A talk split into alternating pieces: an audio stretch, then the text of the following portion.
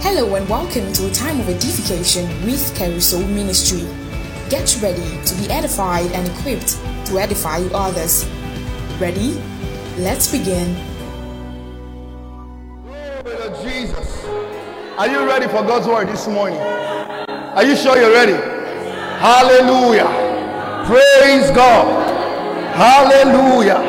Now hold the hands of your neighbor. Hold the hands of your neighbor. And say, Lord Jesus, Lord Jesus, Lord Jesus, we thank you for this morning. We thank you for this morning. We thank you for your word. We thank you for the ministry your spirit.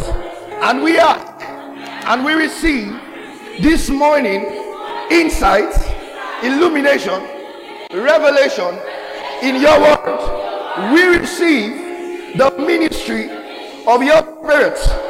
We receive an atmosphere of clarity. Every question is answered. Every doubt is dissolved in the name of Jesus. We receive an atmosphere where anything is possible, where anything good can happen. My heart is open to receive no distractions in the name of Jesus. Thank you, Jesus. Thank you, Jesus. Thank you, Jesus. Glory to God. Hallelujah. Praise God. You can have your seat. Hallelujah. Glory to God. Hallelujah. Praise Jesus. Amen, amen, amen. Glory to God. Hallelujah. Praise God. You know, before we begin this morning, I have two of my minister friends around this morning. I have Pastor Yomi in the house. Glory to Jesus. Can you just celebrate him? Hallelujah. And then I have Minister Uriel around as well. And you got me, and I'll do my own back. Hallelujah. Please can we celebrate him as well? Glory to Jesus. Men of God, thank you so much for coming around. I honor you so much. Thank you for being here. Hallelujah. Glory to God. How has KCM been for you so far? Hallelujah. How's it been for you so far? You know, we had an awesome time yesterday night in the Holy Ghost meeting. Glory to Jesus. And it seems a couple of our folks decided that, you know, yesterday's night meeting was so amazing. I'm just going to stay back because, you know, a good number of our folks are not around this morning. But praise God. That just means the word will be enough for us. You know, that kind of thing. It will choke us well. Praise Jesus. Hallelujah. So are you ready for the word this morning? Praise God. So, um, here's the thing. This session was supposed to end by 11 o'clock, but that cannot happen. It's gonna, why do you look at me like that? It's gonna end by 11.30, so we'll have enough time with the word, alright? At least as much time as we possibly can have with God's word this morning. Alright, so I'm gonna pick up from what I was supposed to cover yesterday, and then hopefully part of what I was supposed to cover this morning. I'm to try to run through that. So there is a whole lot that we have to cover. All right? Are we together, guys? Glory to Jesus. Say, I can understand the word. I'm a spiritual man. I'm spirit of God.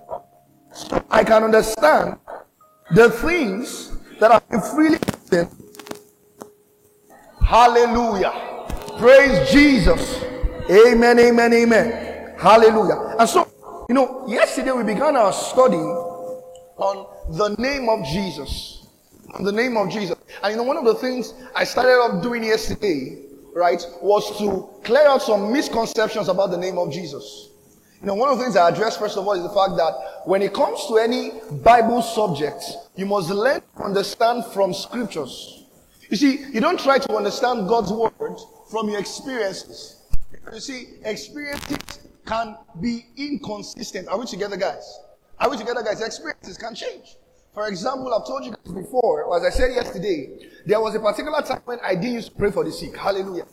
And then as time went on, I learned about the healing power of Jesus, and then I began to pray for the sick. And guess what? The sick was, were not getting healed. And then at some point in time, I began to pray for the sick, and the sick began to get healed. Hallelujah. Now, you see, in those three different points, guess what? God's word remained the same which is that you will lay hands on the sick and the sick will recover. Glory to Jesus. Now, imagine if when I was praying for the sick and the sick were not getting healed, I then coined a theology of my own and said, you know what? Maybe God doesn't heal. Or maybe the healing power is not for me. Guess what? I would have cut myself off from the healing flow, but it will not change the fact that the power of God can heal. Hallelujah. You see, when you decide to coin out a theology inconsistent with God's word, what you are doing is not stopping God from working. You only disqualify yourself from the possibility of receiving from God. Are we together, guys? Are you with me? So you must come to a point when if your reality doesn't align with God's word, be humble enough to say, I'm still learning some things. You see, at the end of the day, one of the reasons why we are quick to take our experiences above God's word is just pride. We are just unable to agree to the fact that there are still some things we don't understand. There are still some things we are learning around. You see, fact is fact, irrespective of your experience. Glory to God. That's the truth. Fact is fact, irrespective of your experiences. You see, there are a lot of things that are facts that you have not experienced yet. And it doesn't stop them from being facts. For example, if you jump off a cliff to the ground, you will die. Now, you don't try to experience it first to know that it's a fact. You don't say, well, I have experienced it, so it's possible to jump off a cliff and I don't die. Well, try it out. Hallelujah. So, fact is fact irrespective of experiences. Your experiences don't make something a fact. Hallelujah. Glory to Jesus. And so you must have a perspective of God's word where you say, when it comes to the Christian faith, I'm going to make sure that everything concerning my faith is built upon the word. Hallelujah. You know, when Paul was speaking in First Corinthians 2, particularly verse 4, and he says, And my speech and my preaching were not with enticing words of man's wisdom, but in the demonstration of the Spirit and of power. You see, a lot of times people don't really understand what he was saying there. People think that what he was saying is that my speech and my preaching was not by the things I say, but rather by the miraculous. That's not what he was saying. While the demonstration of the Spirit and of power can be, can have the miraculous as a part of it, it is not primarily the miraculous. Are we together, guys? In fact, when you continue to read in that verse, because after he says, "My speech and my preaching were not in the demonstration of, um, were not in um, the um, um, the eloquence of man's wisdom, but in the demonstration of the spirit and of power," he then says that your faith will not stand in the wisdom of men, but in the power of God. Hallelujah. Then he goes on to say that we speak this wisdom, you know, among them who are. Please let's go to that verse. I've already mixed it up in my head. Hallelujah. First Corinthians chapter two and verse 6. Glory to Jesus. Exactly. He says, How we speak this wisdom among them who are perfect. Hallelujah. Glory to Jesus. We speak wisdom among men who are perfect, right? Then he says, he goes to say, uh, yes, not the wisdom of this world, not the princes of this world, which comes to naught. He says, but we speak wisdom, even the hidden wisdom, which God has ordained unto our glory. Hallelujah. Glory to Jesus. He says, which, he says, um, for I, as eye has not seen, and ear has not heard, neither has it entered into the heart of man the things which God has prepared for them that love him. He then goes on to say, but God has revealed them unto us by his spirit. For the spirit searcheth all things, hear the deep things of God. He says, for what man knows the things of the spirit of God, but, by, um, but what man knows the things of the spirit of a man, but by the spirit of man which is in him, so then no man knows of the things of God except by the spirit of God. He then says, but we have not received of this world, the spirit of this world, but the spirit of God, that we might know the things that have been what? Freely given to us of God. Are we together, guys? So now, when he was speaking in First Corinthians 2 and verse 4, and he says that um, my speech and my preaching was in the demonstration of the Spirit and of power, by context, the demonstration of the Spirit and of power is referring to the revelation knowledge given to a man by the Spirit of God. Are we together, guys?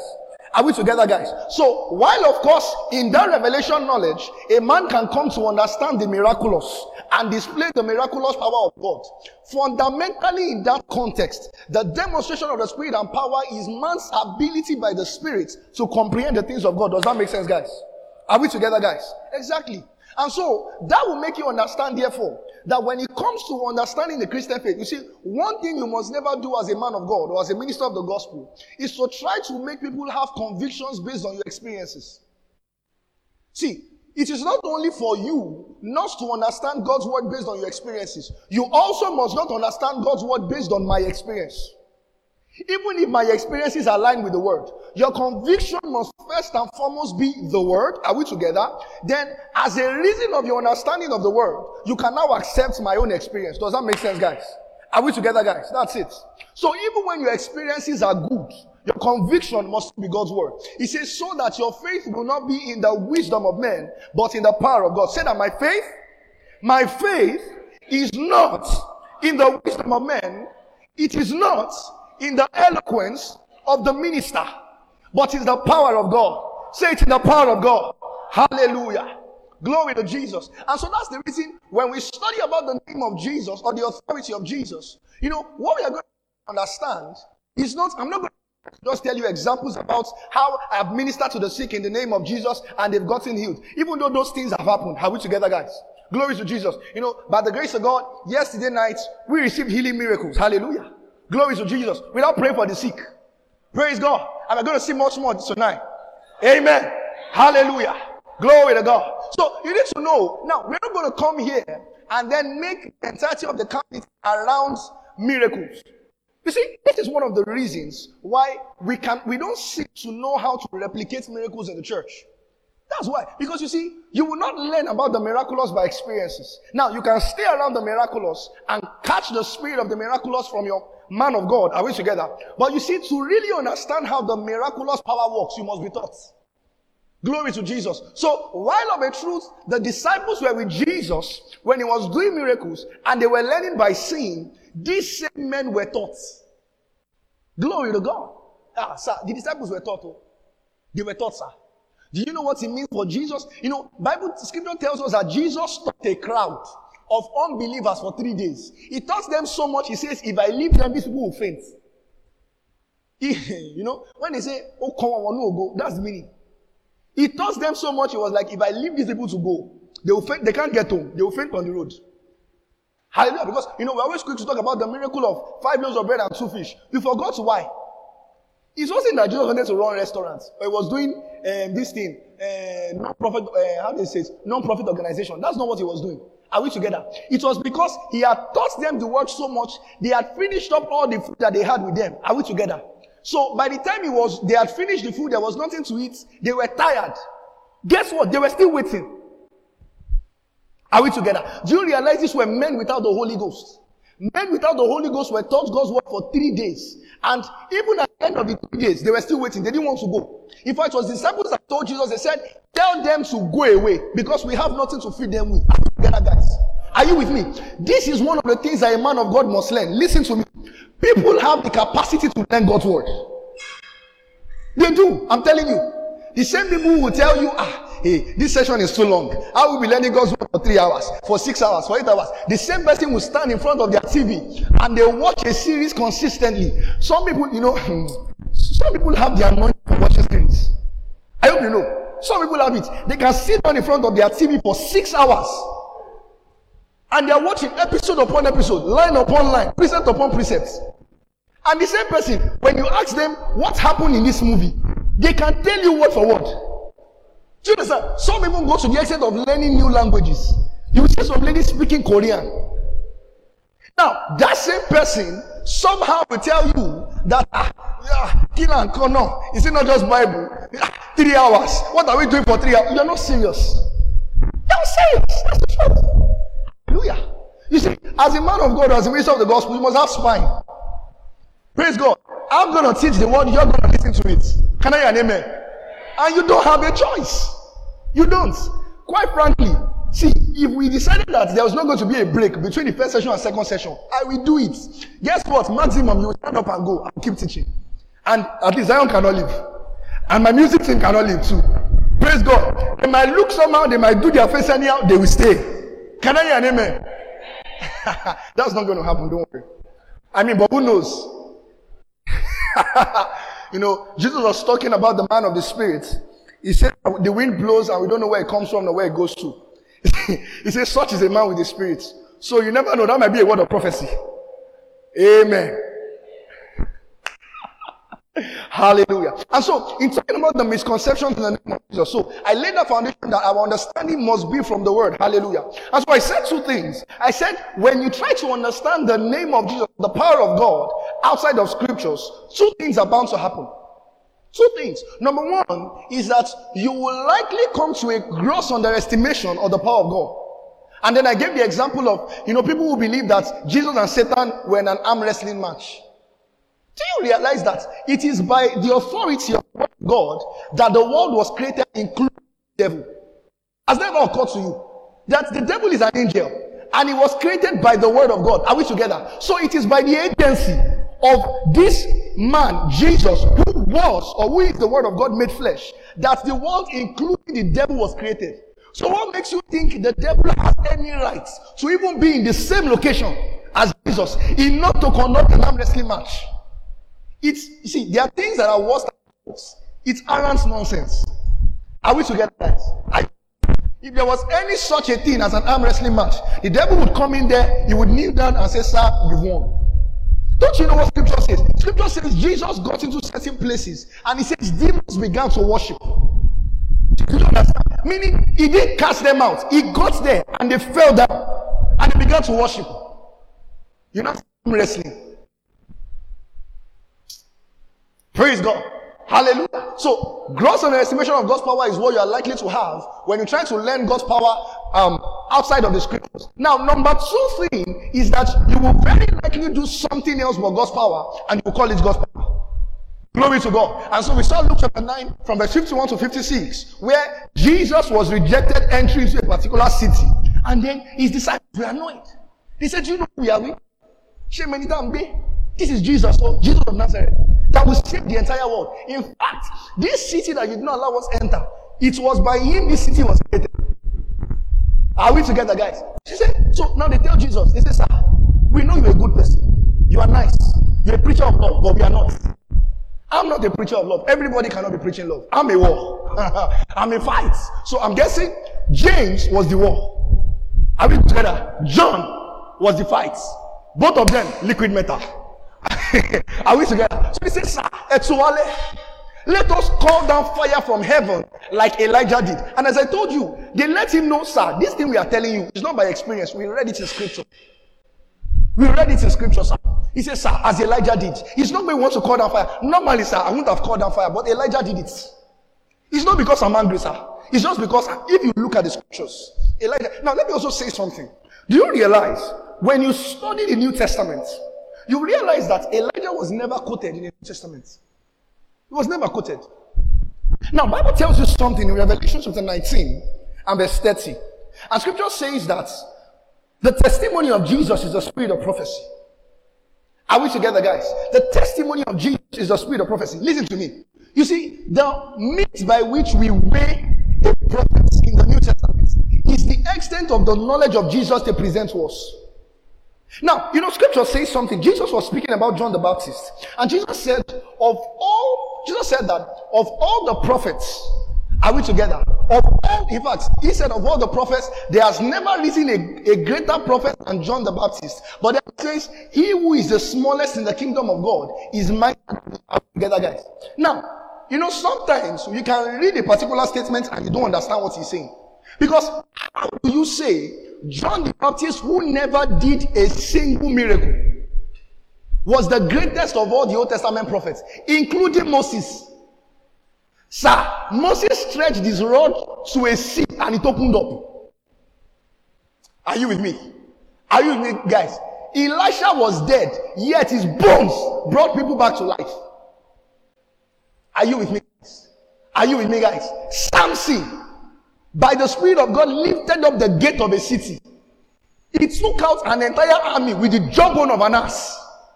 Jawbone, in case you don't know, is like jawbone. You know, if it is still femur, it makes sense. Are you with me? When you hear jawbone of an ass, ass makes it sound nice. Ass is like donkey.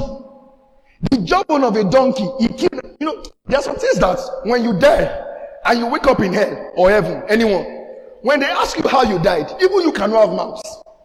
When they say, So, how did you die? Ah, somebody. How did he kill you? It must have been ah, because, and of course, these were soldiers, they would have been big. So you say, ah, as you are big like this, for somebody to kill you, ah, no. It can't be a joke. It must be something serious. But your lobu does Say, no, sir. So, I, he must have used the sword. He said, no, sir. What did he use to kill you? Talk now. Is the jawbone of a donkey. Jawbone. Even me that I'm small, they can't use. Are we together, guys? Are we together? So imagine, despite the fact that you had a judge like something, scripture tells you there was no prophet greater than John the Baptist. You know why? Because of all the Old Testament prophets who prophesied about the coming of Jesus, this man says, Behold the Lamb of God that takes away the sins of the world. Are we together? So the length by which we judge prophecies or prophetic words is the extent to which they show to us the revelation of Jesus. Hallelujah. And you know, Paul was then speaking in Ephesians 4. This is not part of my note. I'm just speaking my spirit of God right now. Now, Paul was speaking in Ephesians 4 and he was talking about the ministry gifts. Ephesians 4 and verse 11. And he says, and he gave some apostles, some prophets, some evangelists, he says, and some pastors and teachers or pastoring teachers. Hallelujah. He says, for the perfecting of the saints for the work of the ministry. Now notice, he tells you that he gave prophets for the perfecting of the saints for the work of the ministry. He says, for the edifying of the body of Christ. He then says, till we all come in the unity of the faith and of the knowledge of the Son of God. So meaning, what the ministry gifts are supposed to do is to bring us into the unity of the faith by the knowledge of the Son of God. Does that make sense, guys? So it would mean every single ministry gift has a work to do in bringing us into the knowledge of the Son of God, including prophets, including apostle. Let me say something. You're not an apostle because you say things we don't understand. Because, you know,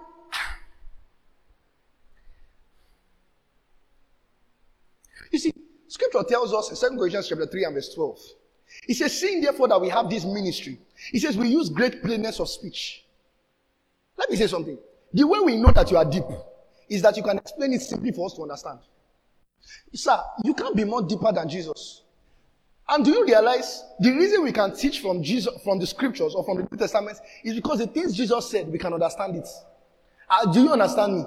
So you, you think that the greatness of a teacher is, is in his ability to say things. You see, the problem is this, is that you understand the teaching ministry from your professors in your departments who don't know how to explain to you because they know so much.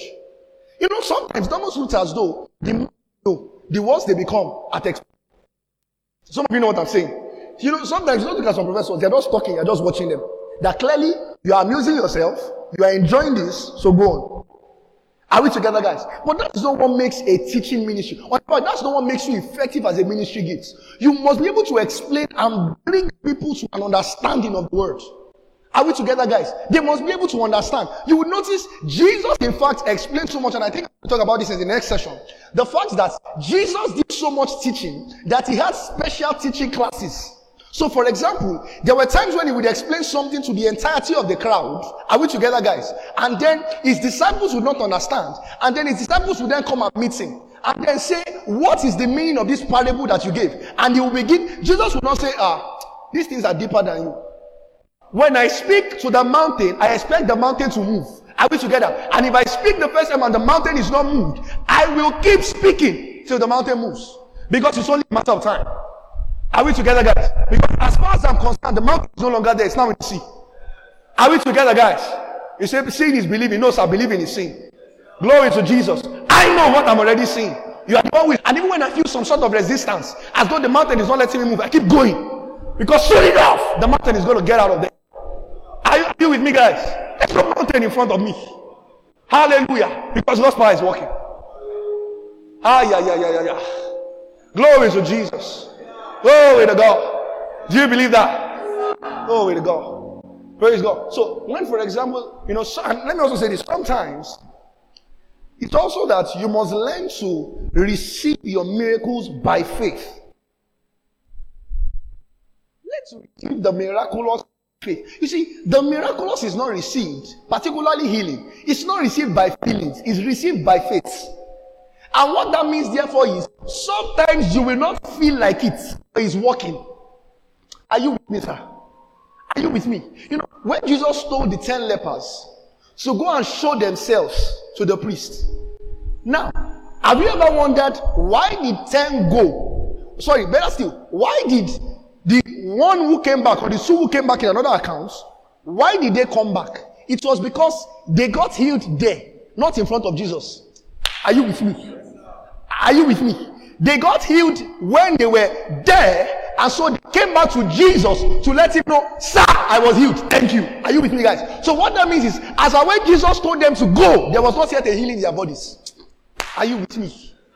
So, learn to lay hold of your healing of the power of God, despite what you are seeing, because words have been spoken, hands have been laid, spiritual laws have been set in motion. Glory to Jesus. When the word has gone, it has gone, sir. And here is the word of God. It will never return void. And such is the word of God through my lips. It never comes back to me without, without an answer. Always. It's always working. It might not look like it, sir, but once the word has gone, something is happening. Something is happening. Learn to say that to yourself. You know, this morning, as I was getting myself ready, preparing for the meeting, ah, I just heard in my spirit. I said, hands have been laid. I said it to myself. I said, hands have been laid on me. Words have been spoken. I cannot fail. Ah, I cannot. Sir. And here's the thing: when you say those words, something rises up within you. I cannot fail. You, see, it's too. It's, you need to understand. It's already too late for me to fail. I've come too far, sir. I've come too far. Do you know people that laid hands on me? Ah, it's not possible, sir. Not possible. Hallelujah. I've been enabled by the Holy Ghost. I'm a man of God. I'm called of God. Are you with me? I can never fail. Cancer. It's too late. I can't lose. Nothing is in my hands. Nothing. And I don't just mean ministry. Everything commits to my hands. I mean, even at the workplace, if you commit the project to my hands, it's done. Are you with me? Even if the project was meant to fail, once I get involved, it's completed. That's the truth. My hands are blessed. My hands are blessed. How do you own a business and you say, ah, I don't know what's happening, I don't know what's going on, everything is just this thing, and you know everything shall be down, pressure thing, not me, sir. Are you with me? You know why? I thrive in pressure. Ah, yeah, yeah, yeah, yeah, yeah. I thrive in pressure. You know, one of the best parts about one of the best parts about problems, about obstacles or issues is this: is that problems are recipes for the miraculous. How do you need a healing when you're not blind? That's the whole point. When you are blind, you can be healed. Are you with me, sir? Those who are whole need no physician. So when I see a sickness, that's an opportunity for a miracle. Are you with me, guys? How would we understand faith if Abraham was never barren? How would you understand faith? So I lays this first and foremost from Reverend Talks. He says, when I see miracle, he says, when I see problems, when I see difficulties, I say, I see well, an opportunity for miracles. I thrive. Glory to God. So listen to me. I never fail. Never. Never, sir. I've told you before. And I'm joking about this word. Listen to me. Listen, listen, listen very clearly. If I have not yet won, it's That's the thing. It only ends one way. I always win. I always win. I'm serious. I, I always, it just, that's the only thing that makes sense. I will win. If I've not won, it has not ended. And even if it looks like it has almost ended, sir, listen to me. Even if it is the 11th hour, at the nick of time, something will show up. Something is going to show up. Hallelujah. Glory to Jesus. Ah! Are you with me, guys? Doors will open up in the wall. Doors will open up in the wall. I never lose. Never, sir. Never. I don't understand loss. I don't understand it. I don't get it, sir. Are you with me, guys? I don't get it. I always win. Always win. I'm telling you, always win. Always on the winning side. Always on the winning side. Are you with me, sir? So that's it, though. How are we going to cover the all? Because we know we always win. Sir, you know, it takes tenacity to knock on the doors of nations. Hallelujah. There are some doors we are going to knock. They will reject us. Go again. Are you, are you with me? Go again. God gives you a project to start, and then words were spoken, prophecies were given, and then you thought, ah, they will listen. Men will hear, the word will be spoken, and then your first meeting, only two people came. Even of the two, one of them left early, the other one, he's looking like he's not serious. Sir, go again. Are you with me? Come too far to give up. There is something that works in us that makes it impossible to give up, sir. Always, we always win. Always, it's just a matter of time. Hallelujah. Doesn't matter if you are Peter.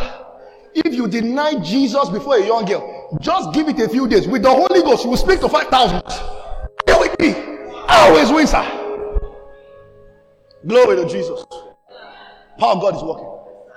Power of God is working. I never lose. I never lose. Some people finish from school, they're about to move out of campus, they are scared. How is this going to go? How is that going to go? sir, things will always work out for me. Hey. Ah, yeah, yeah, yeah, yeah. You know, while I was on campus, in my you know penultimate year, I was always very scared. You know, you would hear stories about people who left campus, they are no longer preaching the gospel, they are no longer family of God. And here's the thing also as well. You know, I knew that I was supposed to leave Ife immediately I was done. Immediately. In fact, I always make this joke among my friends. Of all of my friends, I left Ife immediately. Some people don't know this. As I when I was on campus, there was no charisma ministry. Glory to Jesus. In fact, charisma ministry didn't start up until like a year after I left. Glory to Jesus. So it's not like as though we already had a fellowship on campus or anything. Nothing, sir. We started from scratch. After I had left. Are we together, guys? Are you with me, guys? So I knew I was supposed to go. But now here's the thing. I, you know, I was having questions. Hey, when I leave, how will I hey, will I still pray? Will I do this one? Will I do that one? And that was my fear in my, in my penultimate year. But you see, one time in my final year, I think I just finished praying and I was talking to Tope, you know, one of my friends as well. And I looked at her, I looked at in the eyes and I said, I said, I cannot lose it. I say, it's not possible again. I can't, sir. You don't get it. Let me tell you something. There's something that work in me. Even when I get into an atmosphere of contradiction, it doesn't matter how many influences are around. I will try. I will try. I'm telling you. I'll keep praying. I'll keep studying. I'll keep raising men. Just give me some time. Even if I am around smokers, just give it a little time. They'll turn to men of God. I'm telling you. Glory to Jesus. So, in case you're having fears, what is my life got to look like after campus? Listen to me. It's onward, upward, forward. Onward in the Lord. Upward in your life. Forward in that pertains to you. Onward, upward, forward. So don't be scared. I'm scared. Hey, I don't know if I leave it for now. I don't know how things are going to go. What do you mean I don't know how things are going to go? Things will go well. They will go awesome. Are you with me?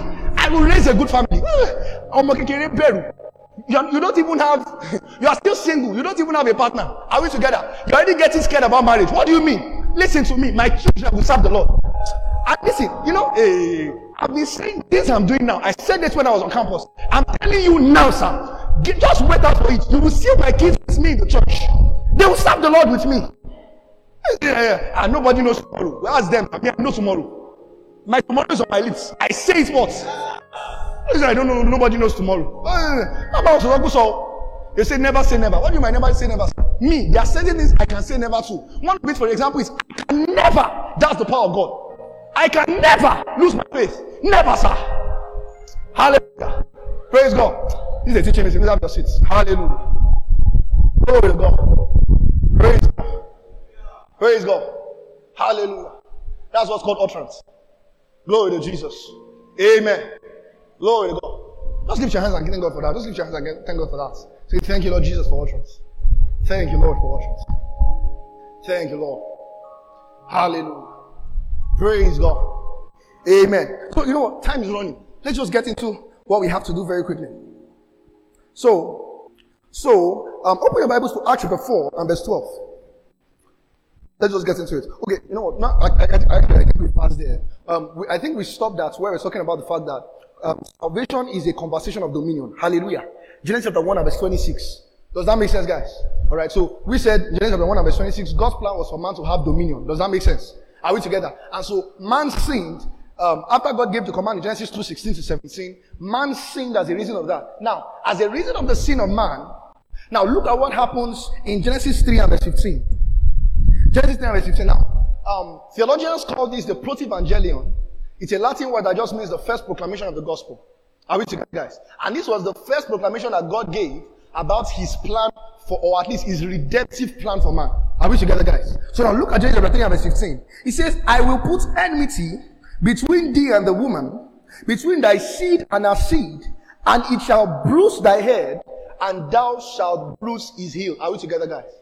Glory to Jesus. Amen. Now, if you can pay keen attention to this verse, and now we're beginning to do, you know, much more in-depth Bible study now. This verse should be a bit weird to you. And I'll tell you why.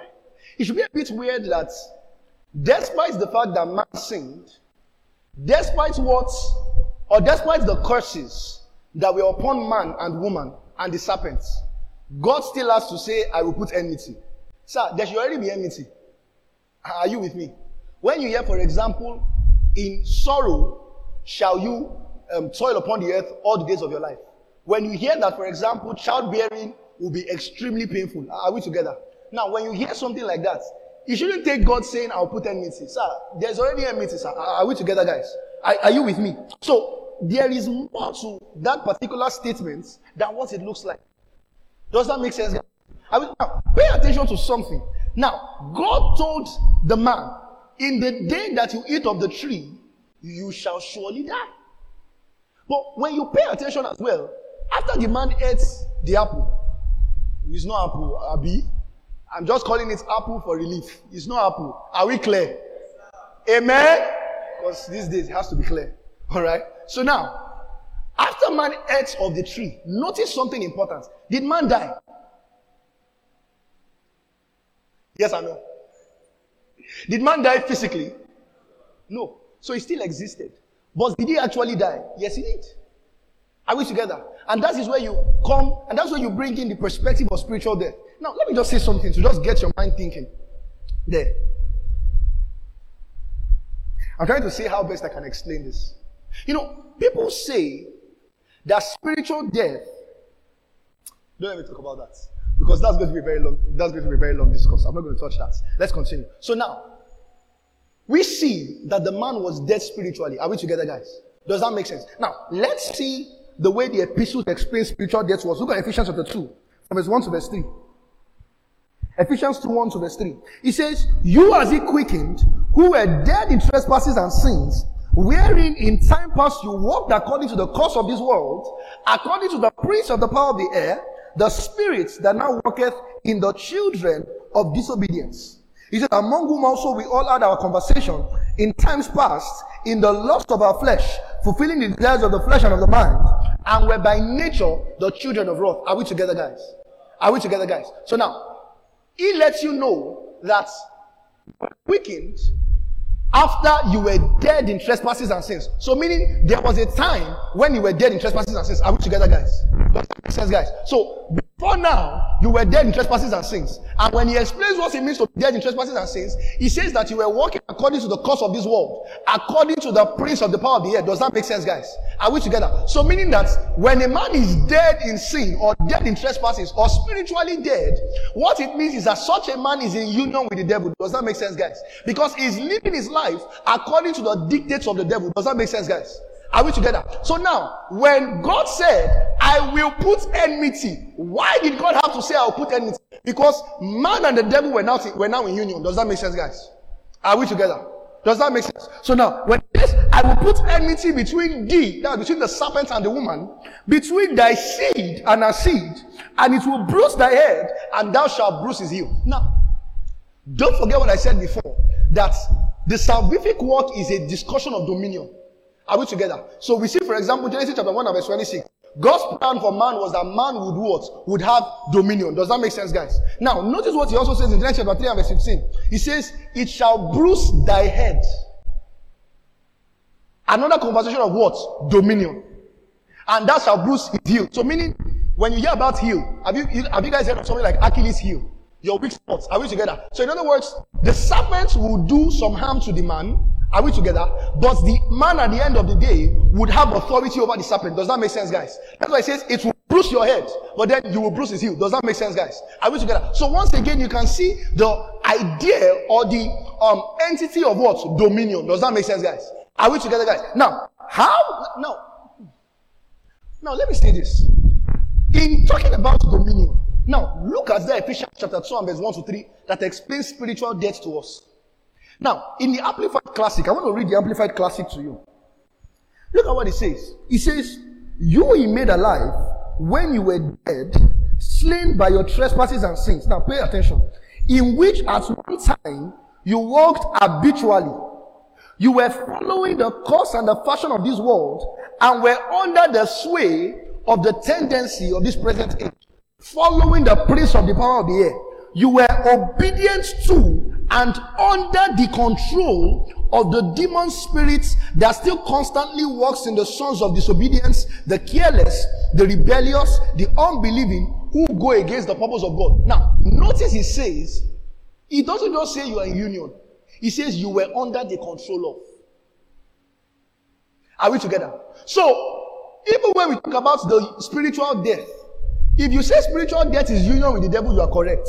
But a much more intricate detail is this. Spiritual death is being under the dominion of the devil. Are you with me, guys? So, it's not just a partnership.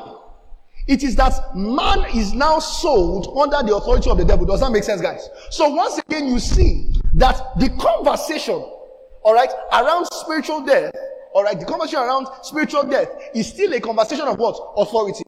Of the fact that the devil now had authority over man. Does that make sense, guys? Now, when God decided that he was going to make salvation available, how did God do it? Look at Matthew chapter 1, verse 21. Or better still, before we go there, look at Romans 5, 12 to 14. Romans 5, Romans chapter 5, from verse 12 to verse 14. Look at what he says. He says, Wherefore, by one man sin entered the world, and death by sin, and so death passed upon all men, for that all have sinned. He says, For until the law, sin was in the world, but sin is not imputed when there is no law. He says, Nevertheless, death reigned from Adam to Moses, even over them that had not sinned, after the similitude of Adam's transgression, who is the figure of him that was to come. Notice the phrase he uses there. He says, Nevertheless, death reigned. So you have another phrase suggesting authority. Are we together, guys? Because when you talk about reigning, it means like there is a king who is ruling over a particular area. Does that make sense, guys? So not only we have the dominion of sin, are we together? It also lets you know that the result of sin, which was death, was also reigning. Are we together? Does that make sense, guys? So once again, you see the conversation around salvation is one of dominion and authority. And this is the reason when you pay attention, because man was made to have dominion over the world. When man sinned, are we together? Everything in the world also fell as a reason of the sin of man. Are we together, guys? So now, you see, for example, Romans 8, Romans 8, from verse 19 to 21, it says, For the earnest expectation of the creature waits for the manifestation of the sons of God. Now, verse 20, it says, For the creature was made subject to vanity, not willingly, but as a reason of he who subjected the same in hope. So, in other words, he's trying to say the creation, entirety of all that was made, was subject to vanity. He says, and it did not happen willingly. It happened because of him who subjected the creation. In other words, everything in creation became subject to vanity. Not because they wanted to be, but because of another man, Adam, who subjected them by his own sin. Are we together, guys? So, because of the sin of Adam, so for example, when God created the world, of course, God did not create seas to overflow their banks. Are we together? Bible says God looked at all that He created and He saw that it was good. Are we together, guys? God did not create the rocks to have landslides or to have earthquakes. Are we together, guys? Does that make sense? God didn't plan for the world to have tsunamis. In fact, when you read the book of Genesis, you realize God, in fact, did not create rain to fall from the sky. Bible tells us in Genesis 2 that a mist was supposed to come out of the ground. Are we together? Lift up and water the earth. Are we together, guys? In fact, this was the reason it was hard for people to believe when Noah said it was going to rain. It had never rained before. Because, I mean, quite frankly, if it has been raining before, and a man tells a, a man comes and tells you, God says a flood will take over the earth because it's going to rain heavily. Not everybody will believe, ah, but some more people will believe.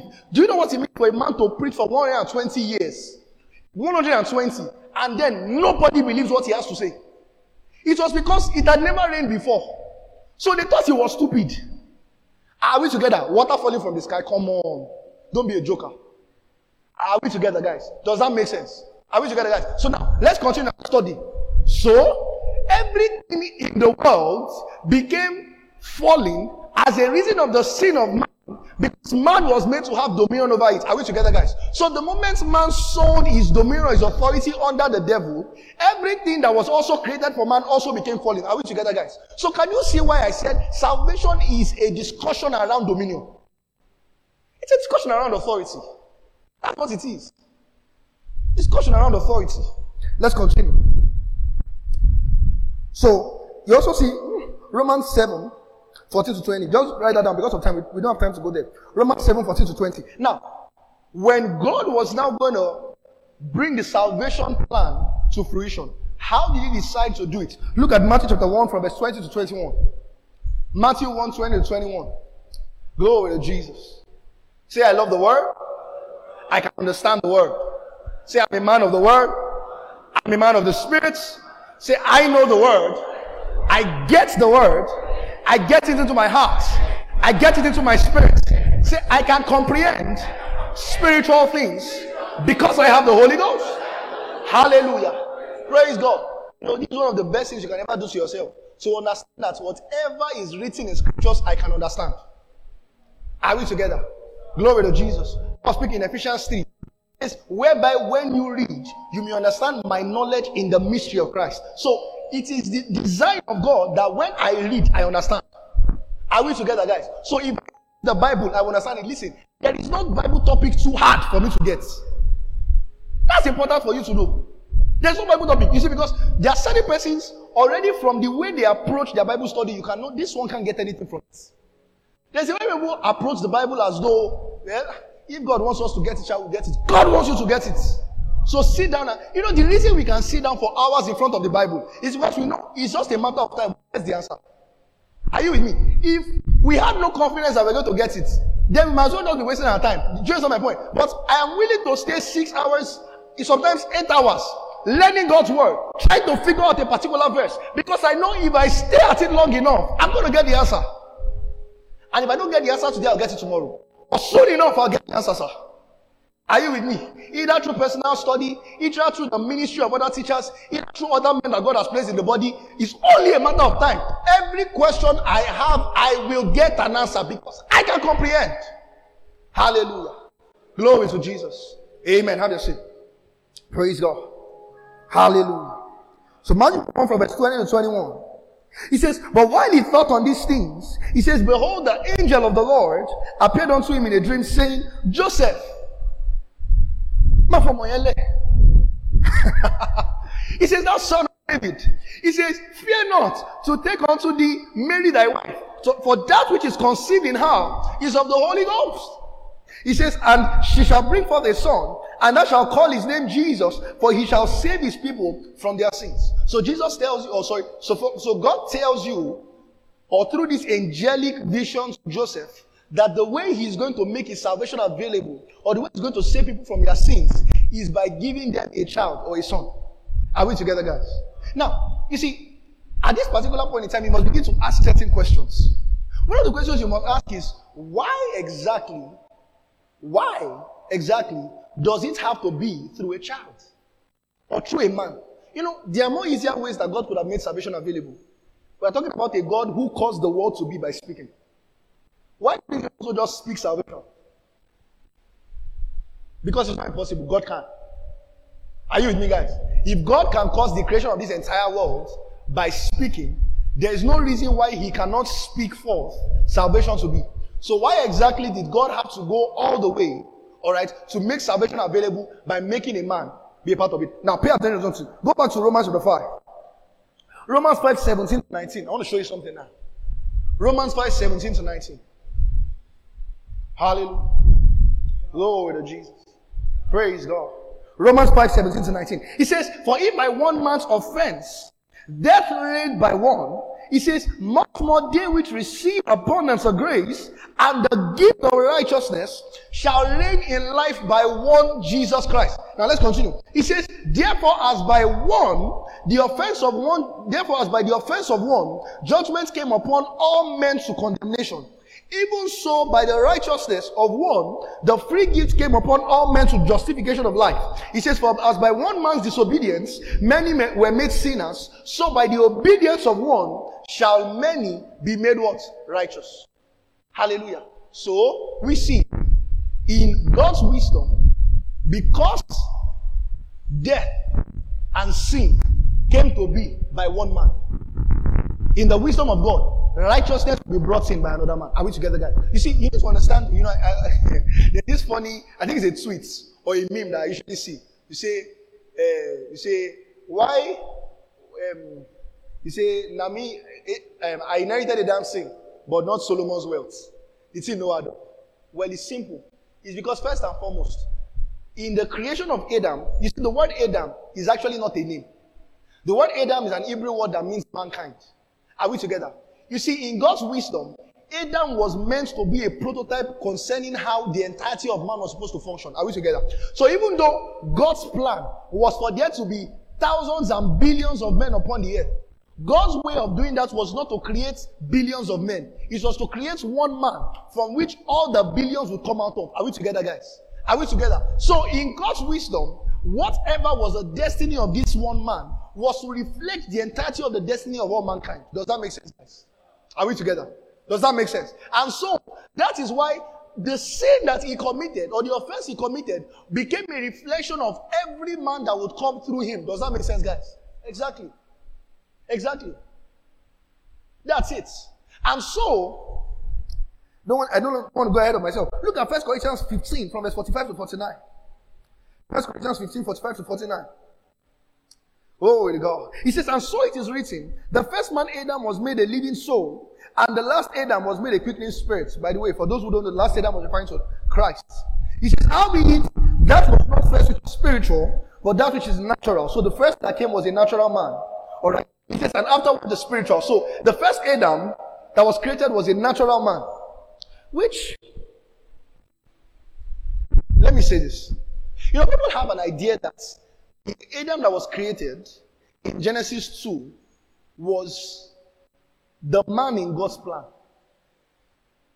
Just some things to get you thinking.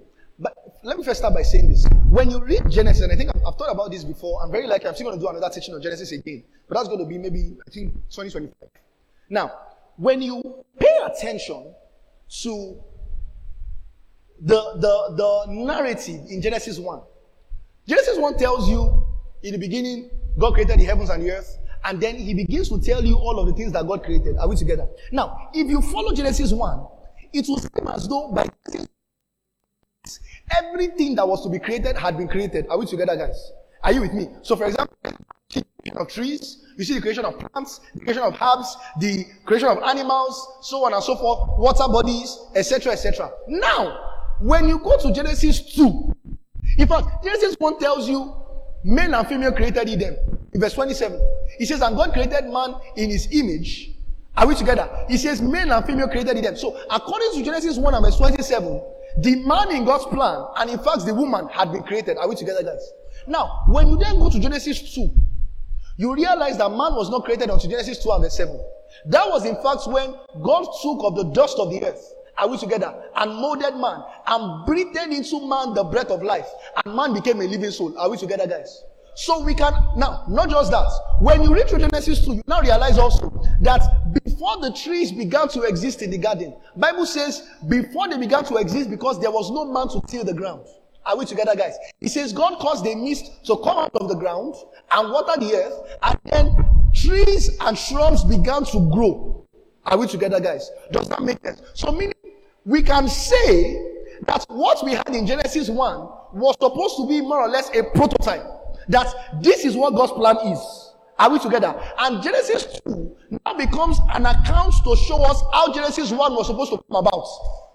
Are we?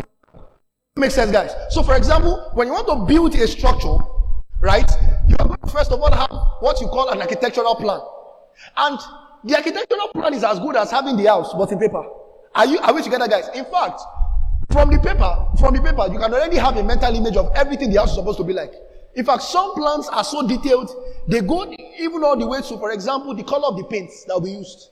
Are we together? The kind of materials that they will use, the texture of the walls, etc., etc. Are we together, guys? So, from the plan, you can already say everything about the house has been done. Does that make sense, guys? And then after you have the plan, you then begin to build the house. Does that make sense, guys? So you can say Genesis 1 was the architectural plan.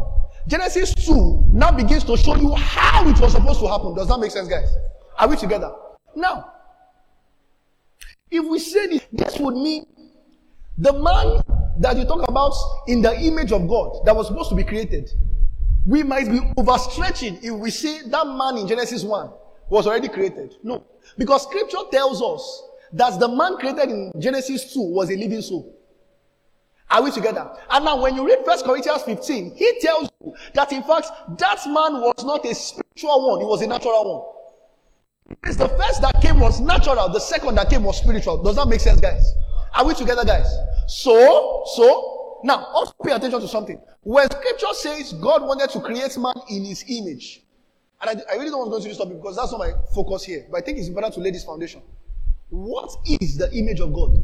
Now, of course, there is the epistles that explains to us that the image of God is Christ. But at the foundation of it, when we say the image of God, what does it refer to? Now, some people have said that means I'm created in the in the likeness of God. I look like God. Cute. But if we if we are being honest, it doesn't gather. I'll tell you why. If all of us here are in the image of God, all of us don't look alike. Amen. You know, sometimes you just like to make yourself feel good. Because now, look at me now. I don't always suffering anytime I use this example. Look at me. Look at Theophilus. Who looks like he should be in the image of God? First and foremost, my God cannot be dark skinned. It's God. He's the Father of light. Are we together? Are we together, guys? A woman is not variable, that's not shadow. Praise God. You see, my God is 11 a.m. lights, not 3 p.m. dark. Sorry, not 3 a.m. dark. You know, is light. There's no, there's no variable, there's no shadow of turning. Just in my God, there's no darkness. Bible says, First John 1 verse 5, in him is light, no darkness at all. Glory to Jesus. Matters. Glory to Jesus. You know, you know, there are some people that God saved by bringing them home. There are some others God saved by calling them. Do you understand what I'm trying to say? You know, when, you know, ah, praise God. let's, let's, let's stay together. You know, when, you know, when Jesus was talking, when Jesus said, many are called, few are chosen.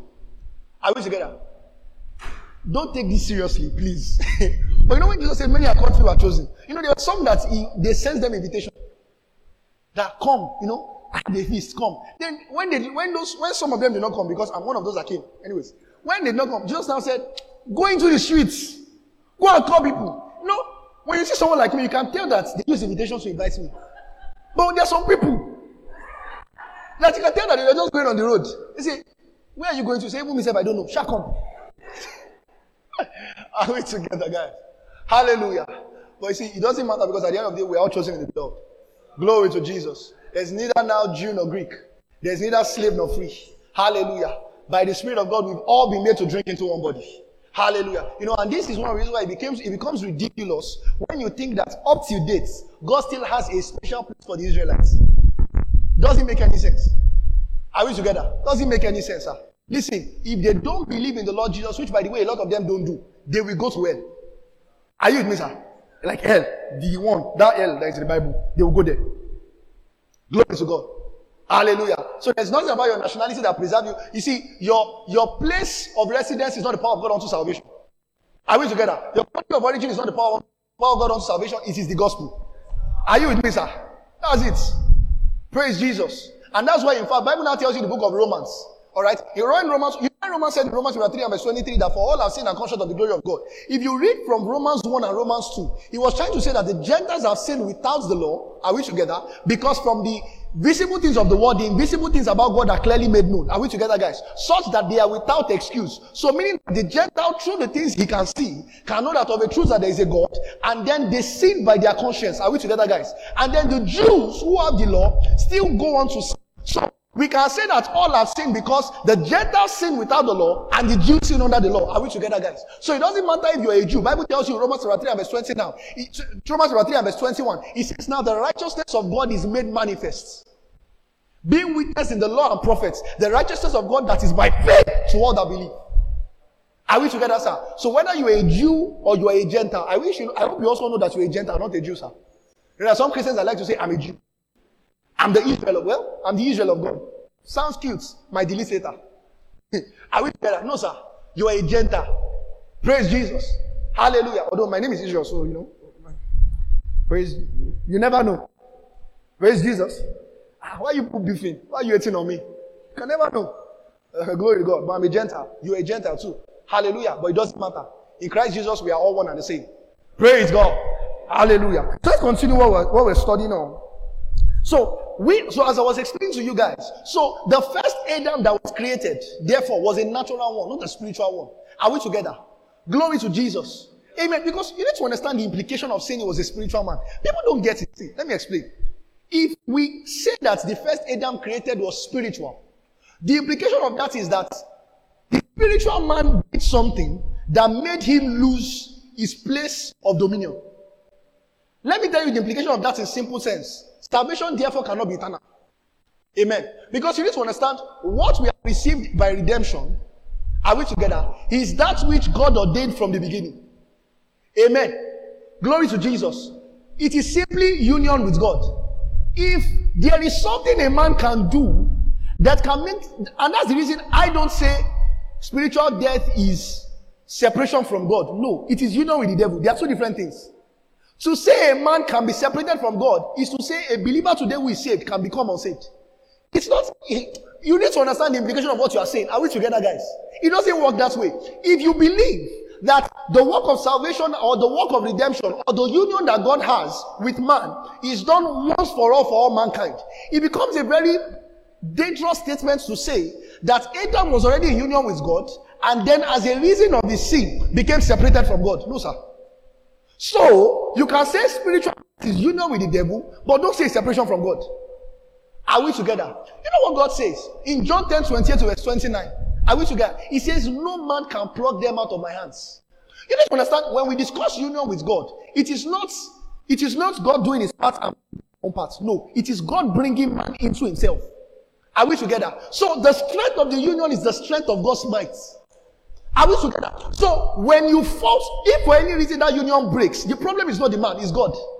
Now unto him that is able to keep you from stumbling. It is God that does the keeping. Are we together? So once man is in union with God, it becomes man's it becomes God's responsibility for keeping man in that union, unless the man was never in union. But if a man was once in union and is no longer in union, the problem is not the man, it's God, and God cannot have a problem. So that's an any problem. Amen.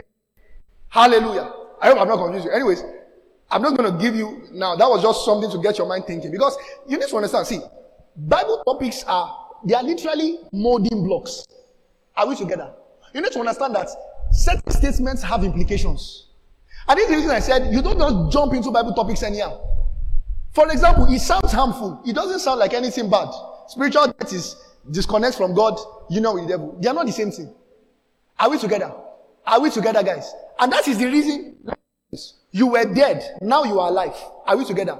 Check in scriptures. There was never a man who was alive spiritually, aside Adam, who clearly is a case that is a bit hard to understand. Look in the epistles. You will never find a man who was once alive spiritually and became dead. Are we together? Are we together, guys?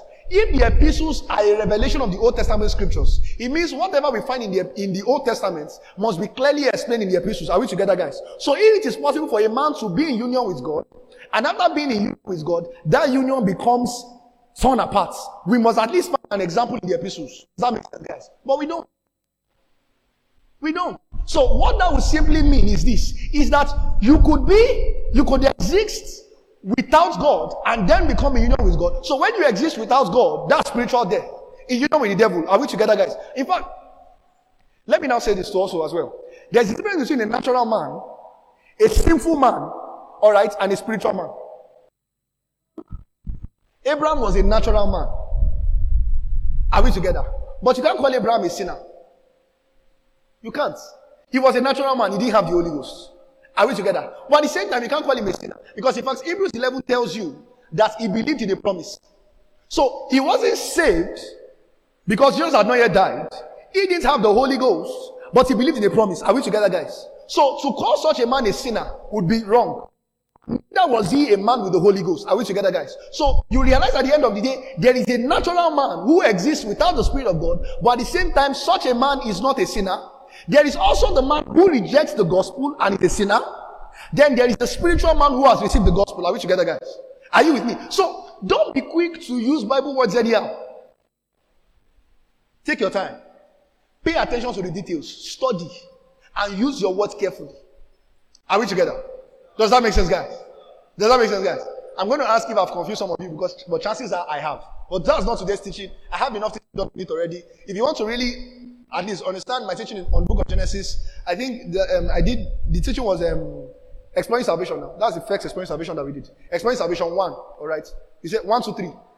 You know, I did, okay, well, okay, one, two, three, because there was also other part of salvation I covered, aside Genesis, right? I think I did um, um, a defense on eternal salvation, and then how salvation was made available, right? So, exploring salvation series, you can check. It's one of our first teachings in this ministry. So, listen to it, and if you have any questions, then come back to me. Hallelujah. Glory to God. Hallelujah. Thank you for listening.